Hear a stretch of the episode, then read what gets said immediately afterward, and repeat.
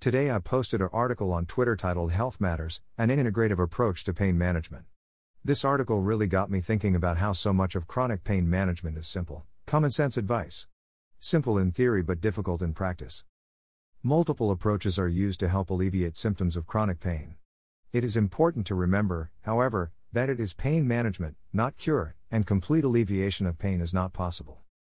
Common sense advice such as getting enough sleep, eating a healthy diet, and getting your daily exercise are the foundation of chronic pain management.